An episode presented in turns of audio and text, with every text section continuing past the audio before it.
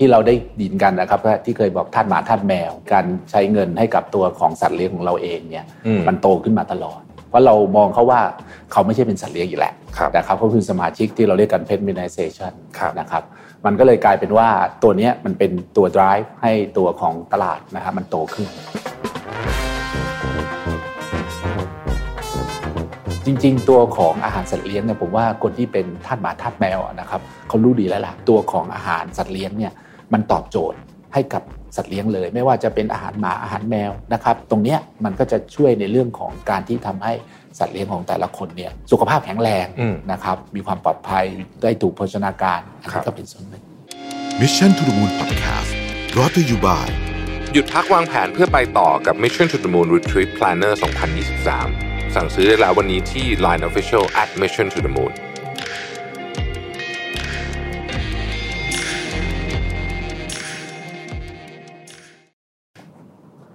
วัสดีครับ ยินดีต้อนรับเข้าสู่ Mission to the Moon Interview นะครับวันนี้เราออกมานอกสถานที่อีกแล้วนะครับ ผมตื่นเต้นมากเลยวันนี้เนี่ยเรามาถึงโรงงานที่เป็นผู้เชี่ยวชาญด้านอาหารสัตว์นี่อยู่ข้างหลังเรานะฮะเห็น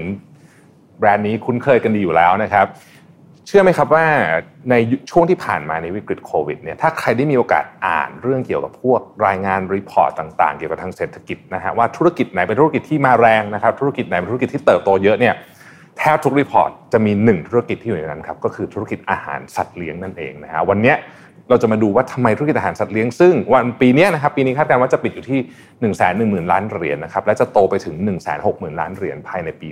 2030นะครับแนวโน้มการเติบโตเนี่ยถือว่าสูงมากๆนะฮะทำไมธุรกิจอาหารสัตว์เลี้ยงถึงโตมากนะครับเทรนด์จากผู้บริโภคเปลี่ยนไปยังไง เรามองสัตว์เลี้ยงเปลี่ยนไปยังไงบ้างนะครับแล้วอนาคตเนี่ยธุรกิจสัตว์เลี้ยงเนี่ยจะก้าวไปทางไหน นะครับวันนี้เนี่ยเรามาอยู่ถึงที่นะฮะอยู่ที่โรงงานของบริษัทผู้ผลิตอาหารสัตว์รายใหญ่นะครับใครที่เป็นเจ้าของสัตว์เลี้ยงน้องหมาน้องแมวเนี่ยก็คุ้นชื่อแบรนด์อาหารบองชูกันดีอยู่แล้วนะฮะซึ่งแบรนด์มองชูเนี่ยก็เป็นหนึ่งในแบรนด์ภายใต้บริษัท Asian Alliance International นะครับซึ่งเขาเป็นบริษัทลูกของ Asian Sea Corporation ใครที่อยู่ในเล่นหุ้นเนี่ยก็จะรู้อยู่แล้วนะครับ Asian Sea Corporation จำกัดมหาชนเนี่ยเป็นตัวย่อ Asian นะครับเป็น โจยอดที่เท่มากเลยนะฮะซึ่งทางบริษัท Asian Alliance International เนี่ยเขาก็กำลังจะ IPO ด้วยนะครับ วันนี้เราก็เลยอยากจะมาพูดคุยถึงธุรกิจอาหารสัตว์เลี้ยงนะครับ ว่าเป็นยังไงบ้าง มีแนวโน้มที่จะเติบโตไปทางไหนบ้างนะครับ มีการเปลี่ยนแปลงยังไงบ้าง แต่ที่ผมสนใจมากกว่านั้นก็คือว่าลูกค้าผู้บริโภคเจ้าของสัตว์เลี้ยงทั้งหลายเนี่ยนะครับ ทาสหมาทาสแมวทั้งหลายเนี่ยนะฮะมีพฤติกรรมเปลี่ยนไปยังไงบ้างนะครับ วันนี้ก็ได้รับเกียรติอย่างสูงเลยนะครับ จากคุณเอกราชพันธสันนะครับ ท่านเป็นกรรมการผู้จัดการของบริษัท Asian Alliance International จำกัดมหาชนนะครับ ถ้าพร้อมแล้วเราไปคุยกับคุณเอกราชกันเลยครับ สวัสดีครับ สวัสดีครับ คุณเอกราชครับ ขอบคุณมากเลยนะครับ ที่วันนี้ให้ทีมงานของเรามาเยี่ยมเยียนถึงโรงงานเลยนะฮะครับยินดีก็สถานที่ใหญ่โตอลังการมากนะครับ แล้วก็วันนี้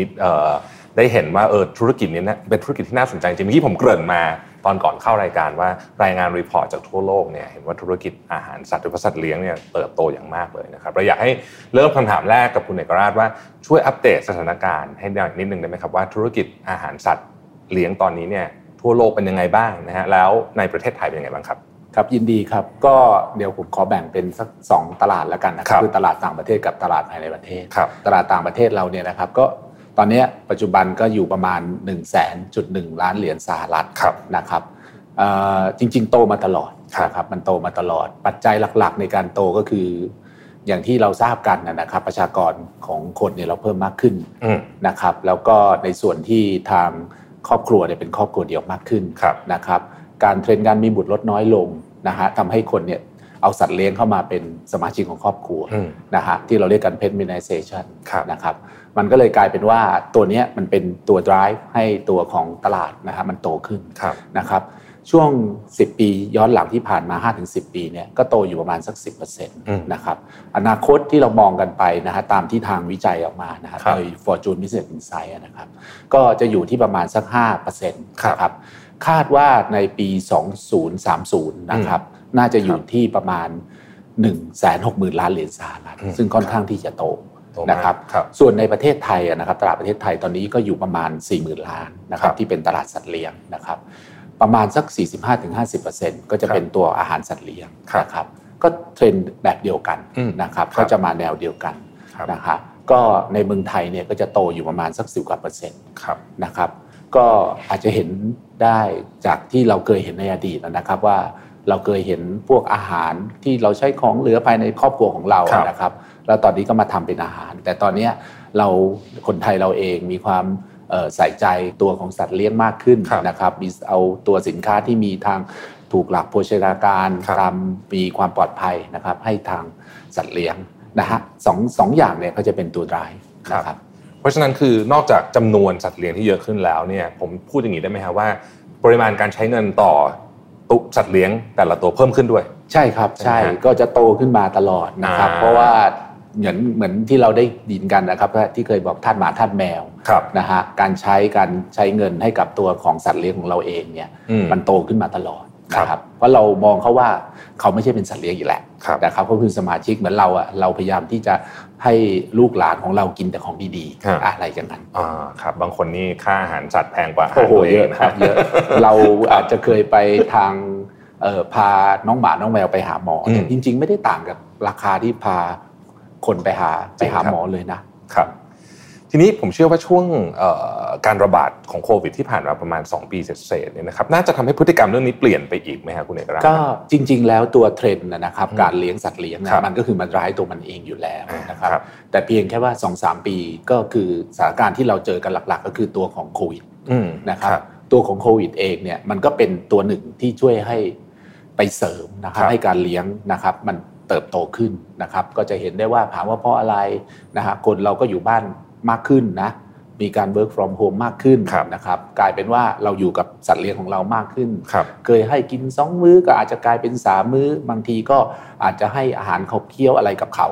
เยอะขึ้น อันนี้ก็จะเป็นตัวท้ายนะฮะแต่จะขออธิบายเพิ่มเติมนิดนึงนะฮะว่า ถ้าจริง ๆ แล้วเด็กคนอาจจะถามอ้าวถ้าอย่างนี้ถ้าโควิดนะครับมันลดลงอ้าวงั้นแปลว่าอาหารสัตว์เลี้ยงมันอาจจะโตน้อยลงหรืออาจจะมีเทรนด์ลดลงหรือเปล่า จริง ๆ แล้วตัวปัจจัยหลักๆ มันเกิดจากการที่เรามีเพ t humanization นะครับประชากรเพิ่มขึ้น ตัวนี้เป็นตัวที่เพิ่มให้มันไปนะครับแต่ถามว่าอีก 5 ปี 10 ปีเราบอกอ้าวเราหมดโควิดนะครับงั้นเราเลิกเลี้ยงเราเอาเขาไปปล่อยวัดมันมันคงไม่ใช่ใช่ไหมครับเพราะฉะนั้นเทรนด์ตรงนี้มันก็ยังจะคงอยู่ ครับนะฮะในประเทศไทยเนี่ยครับผมถามคุณเอกราเพิ่มเติมนิดนึงพวกธุรกิจที่เกี่ยวข้องโดยเฉพาะเกี่ยวกับอาหารจัดเลี้ยงในประเทศไทยกับต่างประเทศเนี่ยแต่ละที่มีมีความแตกต่างเฉพาะตัวกันไหมครับ ที่เราส่งออกไปรวมถึงที่ขายในเมืองไทยเนี่ยมีความต้องการที่ไม่เหมือนกันไหมครับก็จริง ๆ แล้วเนี่ยตลาดต่างประเทศนะครับ ก็เป็นตัวอะไรที่ต้องบอกความหนึ่งเขาค่อนข้างที่จะไปไกลกับกว่าประเทศไทยนะครับเขามีการคิดในเรื่องของสินค้าต่างๆนะครับ ตอนที่เราทำให้กับแบรนด์ของเราเดียแบรนด์ระดับโลกของเรานะครับสินค้าหลาย ๆ ตัวนะครับ มันค่อนข้างที่พัฒนานะครับ มีการใส่สารอาหารมีการปรับเปลี่ยนรูปแบบนะครับ มีการคิดเรื่องของแพคเกจิ้งนะครับ ไปไปค่อนข้างที่จะไปไกลแล้วนะฮะในส่วนของตลาดในประเทศเองก็เริ่มจะปรับตัวนะครับ เราจะเห็นได้ว่าเริ่ม มีอาหารที่เป็นอาหารแบบเม็ดนะครับเริ่มมีอาหารเป็นแบบเปียก เริ่มมีรูปลักษณ์แตกต่างกันนะครับบางครั้งเนี่ยในสินค้าหลาย ๆ ตัวของเราเองนะครับ จริง ๆ แล้วดูดูจากรูปลักษณ์ภายนอกแล้วยังนึกว่าเป็นอาหารคนด้วยซ้ำไปนะฮะก็เนี่ยก็จะเป็นตัวที่ช่วยกันจะบอกว่าตลาดภายในประเทศก็ยังตามอยู่ตลาดต่างประเทศอยู่ครับ เวลาเวลาเราได้มีโอกาสคุยกับลูกค้าครับคุณเอกราชคุณลูกค้าเขา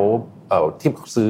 อาหารสัตว์เนี่ยเขามองหาอะไรครับคือเขามี concern อะไรอะไรที่เขาอยากหาในในการเลือกซื้ออาหารสัตว์ครับครับ สิ่งที่เขามองนะครับเขาก็พยายามจะหาสินค้าของเขาครับไปเติม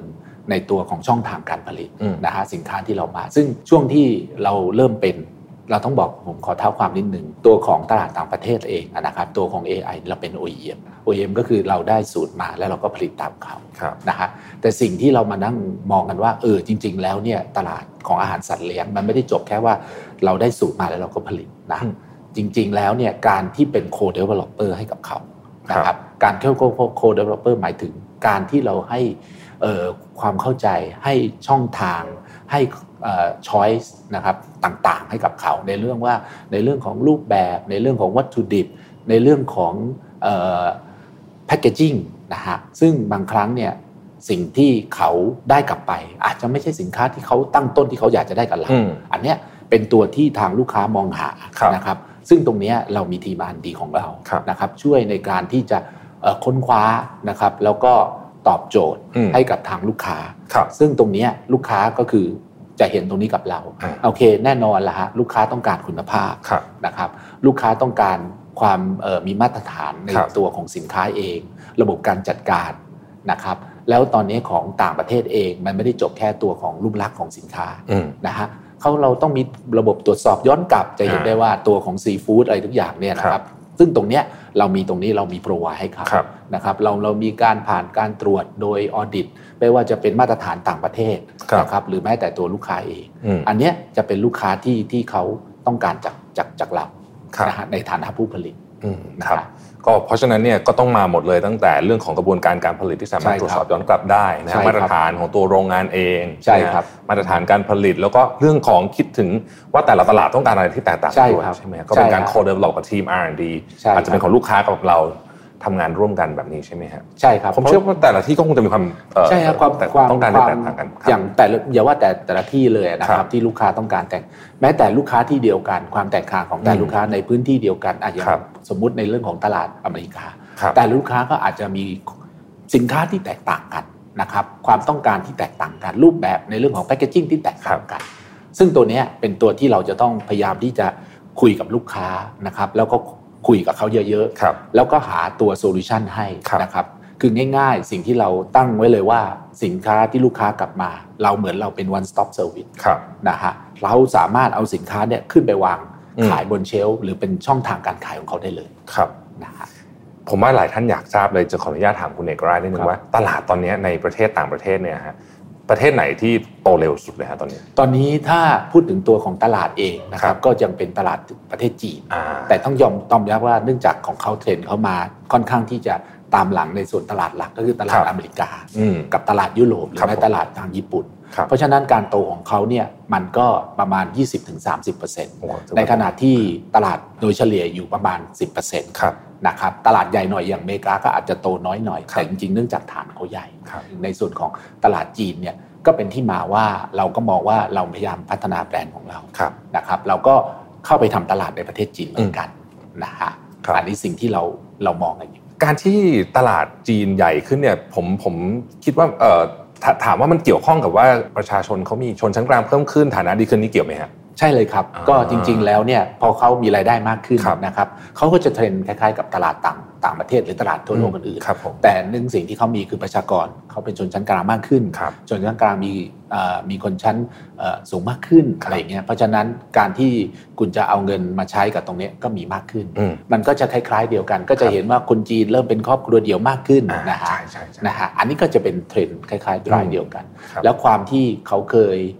อาจจะเลี้ยงคล้ายๆ กับประเทศไทยนะครับใช้ของเหลือภายในบ้านอะไรเงี้ยเทรนด์มันเปลี่ยนไปนะฮะตลาดเขาก็เลยโต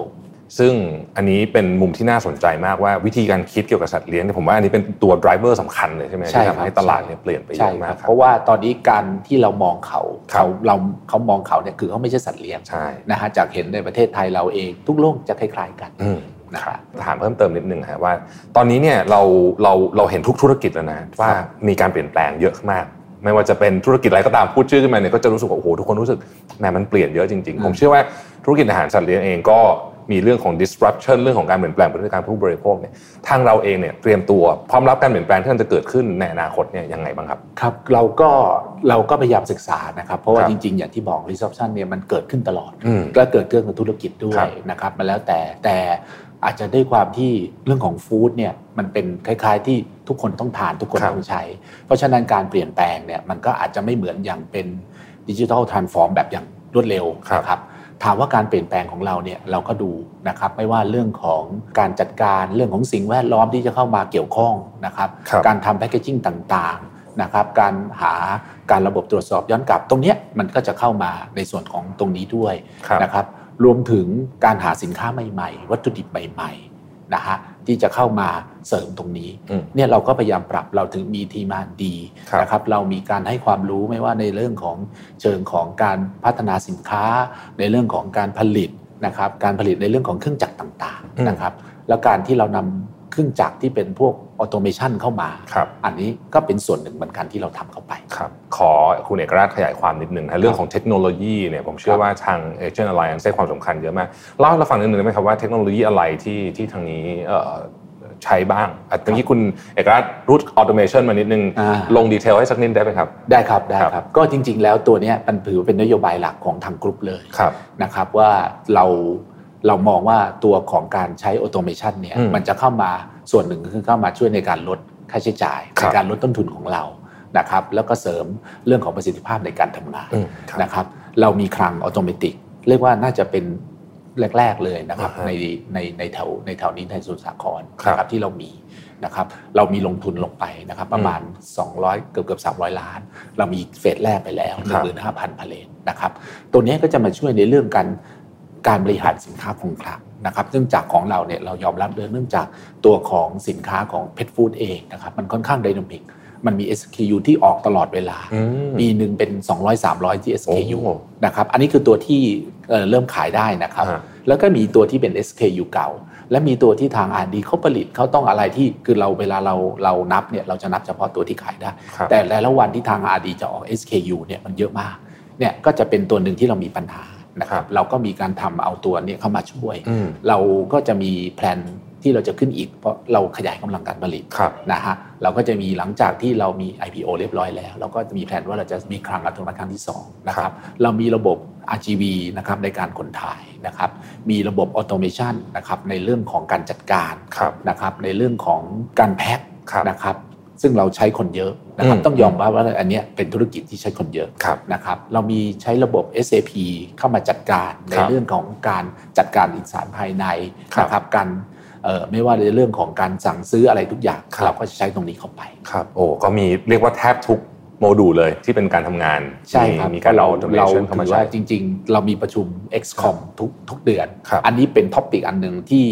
เราเปิดให้ทุกฝ่ายนะครับอ่าที่จะเข้ามาเพื่อเสนอไอเดียครับผมนะครับให้เขาคิดว่าสิ่งที่หน้างานของเขาเขาขาดอะไรครับนะฮะเราก็จะเปิดและเราก็จะมีการรวบรวมแล้วก็มีการมาวิเคราะห์กันครับนะฮะแล้วเราก็จะลงทุนตรงนั้น ถ้าเรามองแล้วว่า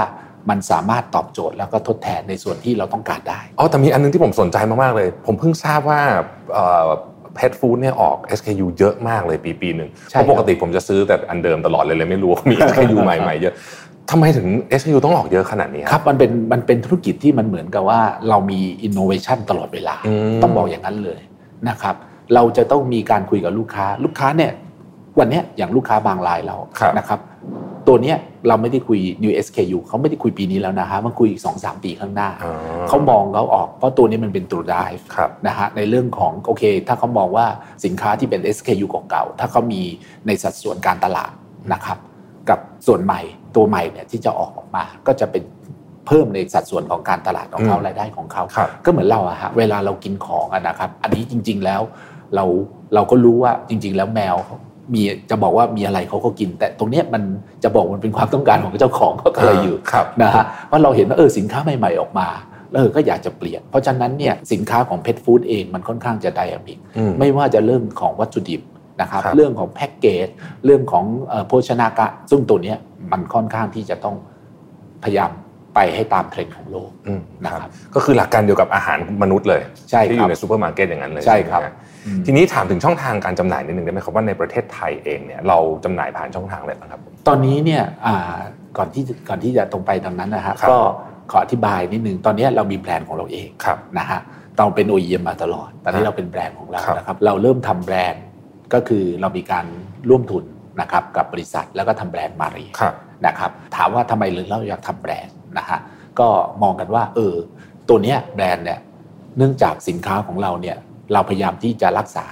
สัดส่วนแล้วก็รายได้แล้วก็อัตรากำไรของเราครับและการคิดว่าเราทำแบรนด์เนี่ยเออทำไมเราเราไม่เอามาทอืมำนะฮะเพราะจริง ๆ เราผลิตให้กับแบรนด์ระดับโลกมาเยอะแยะมากครับนะครับและตลาดในประเทศไทยเอง หรือแม้ตลาดในประเทศจีน หรือตลาด CLMV ตรงนี้ ก็เป็นส่วนส่วนที่ที่มันน่ามองนะฮะเราก็เลยทำแบรนด์นะครับ สุดท้ายก็คือเรามีร่วมทุนกับบริษัทเพื่อทำแบรนด์ก็คือครับแบรนด์แรกที่เราทำคือแมรี่สำหรับก็คือตัวที่เป็นทำคือเราเป็นโรงงานที่ผลิตครับเราเป็นการจอยเวนเจอร์อืมจากนั้นเรามีเอ่อประสบการณ์นะครับ เราก็เริ่มทำแบรนด์ของเราเองเพิ่มขึ้นนะครับเป็นแบรนด์มองชูครับนะครับเป็นแบรนด์ตัวของแบรนด์ฮาจิโกะนะครับที่เป็นอาหารเม็ดครับส่วนของมองชูเนี่ยก็มีเอ่อ ในส่วนของอาหารเปียกและอาหารแห้งครับนะครับ แล้วก็มีอาหารที่เป็นค่อนข้างตอบตลาด low-end นะครับอืมก็คืออีกแบรนด์หนึ่งคือแบรนด์โปรก็เป็น 3 4 ตัวนะครับที่เราเอาเข้ามาในการแนะนำตลาด ถามว่าเราทำตลาดกันยังไงนะครับ เราก็ช่องทางการขายคือสิ่งแรกที่เรามองก็คือเราขายไปตามร้าน pet shop ครับผมนะครับ แล้วเราก็มีขายทางออนไลน์นะฮะตอนนี้เราก็มีเข้าห้างแล้วก็คือห้างโลตัสนะฮะทางทีมการตลาดเนี่ยก็กำลังมีการคุยว่า เพื่อจะให้สินค้าของเราแพร่หลายมากขึ้นก็อาจจะเข้าห้างนะครับ แล้วเราก็ตัวตอนนี้ที่เรามองว่าเราทำมาตั้งแต่ปี 2018 นะครับก็การเติบโตของแบรนด์ของเราเนี่ยก็เพิ่มขึ้นมาเรื่อยๆนะครับปีนี้เรามองกันว่าเออจริง ๆ แล้วเนี่ยเราอาจจะยังทำแบรนด์ awareness ไม่พอนะฮะเราก็เพิ่มโดยการที่เชิญ คุณพีพีบิวกินนะครับมาเป็นแบรนด์ a อ b a s s a d o r ให้กับตัวของมองชู แล้วก็เชิญคุณใบเฟิร์นมาเป็นตัวแบรนด์ a อ b a s s a d o r ให้ตัวของฮาจิโกะนะครับซึ่งทั้งทั้งสามสามสามท่านเนี่ยนะครับค่อนข้างที่จะเป็นตัวที่ทำให้เออเรียกว่าดึงดูดทำให้แบรนด์ของเราเนี่ยสามารถติดตลาดได้ อันนี้คือสิ่งที่เรามอง ตอนนี้เรากำลังเตรียมที่จะ IPO แล้วใช่ไหมครับขั้นตอนต่างๆ ตอนนี้เป็นยังไงบ้างครับแล้ว IPO เสร็จแล้วเนี่ยเราตั้งใจว่าเราจะเอาเงินทุนเหล่านี้เนี่ยไปใช้ทำอะไรบ้างครับครับผมก็เดี๋ยวผมขอเท่าความก่อนแล้วกันนะครับในส่วนของ IPO เนี่ยคือเราเริ่มตัดสินใจก็คือ เราต้องการที่จะเอา AI ซึ่งต้องการที่จะให้เห็น มูลค่าที่แท้จริงในตัวอาหารสัตว์เลี้ยงนะครับเราเลยต้องการที่สปินออฟในส่วนของ AI ออกมานะครับก็เราก็มีการจัดการกันนะครับเรามีการยื่นไฟลิ่งไปตอนเดือนเมษายนนะครับก็หลังจากนั้นทางทีมกรตเข้ามาวิสิตนะครับก็มีการขอข้อมูลเพิ่มเติมไปนะครับซึ่งตอนนี้ก็เป็นช่วงที่ทางกรต เราไฟลิ่งนับหนึ่งแหละนะฮะก็จะเป็นช่วงที่ทางกรตอยู่ในช่วงพิจารณานะครับซึ่งตามไทม์ไลน์ที่เราคิดว่านะครับก็คาดว่าเราน่าจะจบสิ้นได้ภายในปีนี้ครับผมนะครับหลังจากในส่วนที่ทางคุณวิทย์ถามเพิ่มเติมนะครับในเรื่องของเรื่องของเงินลงทุนเรื่องของเงิน IPO เราก็เรามีแผนนะครับว่าที่เราจะเอาเงินตรงนี้ไปในส่วนของลงทุนนะครับในการเรื่องของขยายกำลังการผลิตนะครับอันหรือ อาจจะเป็นในเรื่องของการศึกษาเพราะเราก็ดูในเรื่องของธุรกิจต้นน้ำไปด้วยนะครับและที่ 2 ก็คือเราจะทำไว้เป็นทุนหมุนเวียนนะครับอันที่ 3 ก็คือเราจะทำมาเพื่อที่ใช้ขยายในเรื่องของคลังสินค้าอัตโนมัติที่เรามีมีแผนที่ทำไว้ครับครับผมครับครับเพราะฉะนั้นภายในปีนี้นะฮะถ้าเกิดว่าไม่ไม่เกิดอะไรผิดพลาดตามไทม์ไลน์ก็คิดว่าจะได้ เห็นหุ้นเรา IPO แน่นอนแน่นอนนะครับก็เป็นกำลังใจให้นะครับเชียร์นะฮะ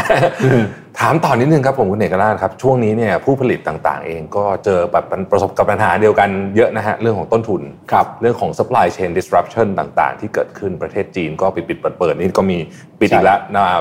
เขื่อนไม่มีไฟจ่ายนะฮะโหปีนี้นี่เรียกว่ามีเรื่องทุกมีเรื่องทุกเดือนนะฮะใช่ครับทางทางเราจัดการกับเรื่องนี้ยังไงบ้างครับ คืออะตอนจริงเนี่ยเราเราก็มี บริษัทที่จีนเนาะนะฮะเราก็มีการประชุมเรื่องของซูม เราจะไปเขาหลายรอบมากแล้วนะฮะเพื่อที่จะเราจะพยายามบูตยอดขายในจีน อย่างเงี้ยทางที่จีนเราก็มีประเด็นนะครับว่าแต่คิดว่าหลังจากตรงนี้แล้วนะครับ เราก็น่าจะน่าจะน่าจะดีขึ้นนะครับในส่วนของตลาดจีนนะครับ ส่วนในเรื่องของประเทศไทยเองนะฮะอย่างที่ผมเรียนไปคือจริง ๆ แล้วเนี่ยมัน เราผ่านช่วงโควิดมานะครับเราต้องยอมรับว่า2อสปีที่ผ่านมาเรามีโควิดนะครับเราก็พยายามพัฒนาเรื่องของการตอบโจทย์ในเรื่องประสิทธิภาพเรื่องอะไรก็แล้วแต่นะครับ แล้วก็ในเรื่องของการจัดสรรในเรื่องของ OEM นะครับและในเรื่องของแบรนด์ของเรานะครับเพื่อจะทำให้ทางสัดส่วนรายได้และทางกำไรของเรานะฮะยังยังยังยังต่อเนื่องในอนาคต ครับทีนี้ครับถ้าสมมติว่าเเราก็ต้องบริหารต้นทุนด้วย แล้วก็ไอความต้องการของลูกค้าเนี่ยที่มันอาจจะมีมิกซ์ที่เปลี่ยนไปบางช่วงอาหารสุนัขอาจจะมีความต้องการมากกว่าอะไรพวกนี้เนี่ยเราสามารถบริหารจัดการความยืดหยุ่นตรงนี้ยังไงได้ไหมก็อย่างอย่างที่บอกฮะเรามี R&D นะครับโอเคหรือผมเชื่อว่าตอนนี้ต้นทุนไม่ว่าจะเงินเฟ้อไม่ว่าอะไรก็แล้วแต่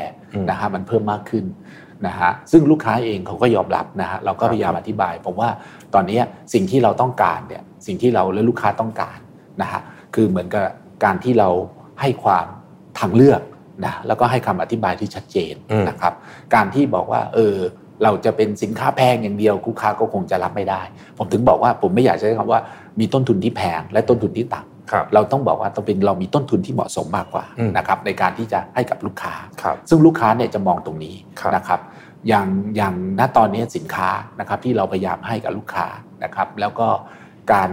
การให้ข้อมูลต่างๆ เราพยายามที่จะมองว่า เออ ถ้าคุณมีตัวนี้คุณสามารถทำตรงนี้ได้นะ คุณสามารถลดจากต้นทุนตรงนี้ได้นะ อันนี้จะเป็นข้อมูลที่ทางลูกค้าเนี่ยเขาต้องการกับเรา นอกเหนือจากการที่เราเป็น OEM กับเขาอย่างเดียวครับผมนะฮะน่าสนใจมาก ๆ เลยนะครับ พูดถึงลูกค้าในประเทศไทยสักนิดหนึ่งนึงสักนิดนึงนะเมื่อกี้คุณเอกราชพูดว่ามีช่องทางอีคอมเมิร์ซด้วย ช่องทางอีคอมเมิร์ซโตไหมครับ ช่วงที่เกิดโควิด ก็โตฮะโตเยอะโตเยอะ เพราะว่าจริง ๆ แล้วเนี่ยช่วงโควิดเนี่ย ผมคิดว่าทุกท่านน่าจะทราบว่ามันเปลี่ยนอะไรเราเยอะมากใช่นะมันเปลี่ยนจนแบบบางสิ่งที่คิดว่าไม่น่าจะเปลี่ยนได้อย่างเช่นณตอนนี้จริง ๆ ผมว่าเป็นคนหัวโบราณเรื่องประชุมกับลูกน้องเนี่ยจริง ๆ เราประชุมซูมกันมาเยอะมากนะครับเนี่ยอันนี้ก็เป็นส่วนหนึ่งนะฮะส่วนของอีคอมเมิร์ซจริง ๆ แล้วเนี่ยก็เป็นส่วนหนึ่งเหมือนกันนะครับว่า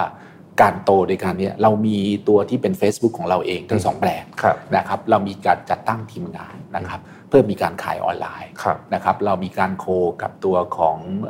เว็บไซต์ในตัวของตัวที่การซื้อออนไลน์ ซึ่งตรงนี้เนี่ยผมเชื่อว่าการซื้อออนไลน์จริง ๆ แล้วจีนก็ไปมากกว่าเราอีกนะฮะผมเข้าไปดูสัดส่วนในการขายนะครับจริง ๆ แล้วจีนหมายถึงบริษัทเราที่จีนนะเขาขายออนไลน์ค่อนข้างเยอะ 70-80%เลยนะฮะซึ่งเนี่ยมันก็จะเป็นเทรนด์ในการที่จะทำให้สินค้าของเราดีขึ้น และตัวสินค้าของเราเองเนี่ยมันก็ค่อนข้างดีอย่างเรื่องของการขนถ่าย เรื่องของการบรรจุ เรื่องของการจัดเก็บนะฮะมันไม่จำเป็นต้องใส่ตู้เย็นไม่ต้องใส่อะไร มันสามารถขนถ่ายได้เลย อันนี้มันก็จะง่ายต่อการออนไลน์นะครับจริง ๆ ตัวของออนไลน์เองเราก็โตขึ้นนะฮะ เดี๋ยวนี้คนก็ซื้อแทบทุกอย่างนะฮะออนไลน์เพราะว่ามีมีการเปลี่ยนพฤติกรรมเยอะจริงๆ ช่วงโควิดนะตอนนี้หลายคนก็ชินชินไปละใช่ก็รู้สึกสบายดี จนกลายเป็นว่าอันเนี้ยสิ่งที่เราไม่เคยเห็นจะกลายเป็นนอมไปแล้วใช่ครับนะฮะเป็นเรียกบอก new normal ที่เขาพูดกันนะฮะครับโอ้โห วันนี้เต็มอิ่มมาก ๆ เลยนะครับ ได้เรียนรู้เรื่องของธุรกิจอาหารสัตว์เลี้ยง ได้เรียนรู้ภาพรวมตลาด ได้เรียนรู้ของพฤติกรรมลูกค้าที่เปลี่ยนไปด้วยนะครับ สุดท้ายอยากให้คุณเอกราชฝากถึงบรรดา คนที่รักสัตว์เลี้ยงหน่อยครับว่ามีอะไรอยากจะฝากถึงบ้างอาหารที่มีคุณภาพเนี่ยส่งผลต่อคุณภาพชีวิตของสัตว์เลี้ยงที่เรารักยังไงบ้างครับเชิญเลยครับผมครับผมจริง ๆ ตัวของอาหารสัตว์เลี้ยงเนี่ยผมว่าคนที่เป็นทาสหมาทาสแมวนะครับเขารู้ดีแล้วล่ะนะฮะแต่สิ่งที่ตอนนี้อย่างที่เรารู้กันนะครับตัวของอาหารสัตว์เลี้ยงเนี่ยมันตอบโจทย์ให้กับสัตว์เลี้ยงเลย ไม่ว่าจะเป็นอาหารหมาอาหารแมวนะครับ มันก็ใช้ที่กันไม่ได้ มันมีธาตุของอาหาร มีการวัดวิตามินของอาหาร มีตัวของที่อยู่ในอาหารอาจจะไม่เหมือนกันนะครับ เพราะฉะนั้นตัวของอาหารสัตว์เลี้ยงเองนะฮะเขาคิดคนเพื่อจะตอบโจทย์นะครับ ไม่ว่าจะเรื่องของสุขภาพ เรื่องของโภชนาการ เรื่องของระบบการขับถ่ายนะฮะ ซึ่งสามารถตอบโจทย์ให้กับแต่ละอายุในเรื่องของสัตว์เลี้ยงที่ท่านมีนะครับ ตรงนี้มันก็จะช่วยในเรื่องของการที่ทำให้ สัตว์เลี้ยงของแต่ละคนเนี่ยสุขภาพแข็งแรงนะครับ มีความปลอดภัยได้ถูกโภชนาการก็เป็นส่วนหนึ่งครับผมโอ้โห ครบถ้วนนะครับ วันนี้ขอบคุณมากๆเลยนะครับสำหรับความรู้แล้วก็แรงบันดาลใจนะครับคุณเอกครับขอบคุณมากนะครับครับขอบคุณครับสวัสดีครับโอ้โห วันนี้เนี่ยนะครับเราได้ความรู้ไปเต็มอิ่มเลยนะครับ เกี่ยวกับตลาดอาหารสัตว์เลี้ยง ซึ่งต้องบอกว่าเป็นตลาดที่มีแนวโน้มน่าสนใจมากนะฮะเพราะว่าพฤติกรรมของเจ้าของเปลี่ยนเนี่ยอันนี้เป็นเรื่องที่น่าสนใจมากเราเราเห็นว่าการตลาดที่เจริญเติบโต ด้วยอัตราเติบโตสูงแบบนี้เนี่ยมีไม่เยอะนะครับแล้วก็วันนี้เนี่ยทาง Asian Alliance International เนี่ยนะครับก็เป็นหนึ่งในอีก เรียกว่าเป็นผู้ผลิตรายสำคัญนะฮะของประเทศไทยแล้วก็ของโลกด้วยเนี่ยกำลังจะ IPO ด้วยนะครับก็เป็นกำลังใจให้กับทางบริษัทนะครับแล้วเราก็ได้เห็น Product ที่น่าสนใจต่างๆนานามากมายนะครับเชื่อว่าเราจะได้เห็นการเจริญเติบโตของทาง AI เนี่ยอีกเยอะทีเดียวนะครับสำหรับวันนี้ขอบคุณที่ติดตามเราพบกันใหม่ในตอนต่อไปนะครับ สวัสดีครับ Mission to the Moon Podcast Presented by หยุดพักวางแผนเพื่อไปต่อกับ Mission to the Moon Retreat Planner 2023 สั่งซื้อได้แล้ววันนี้ที่ Line Official at Mission to the Moon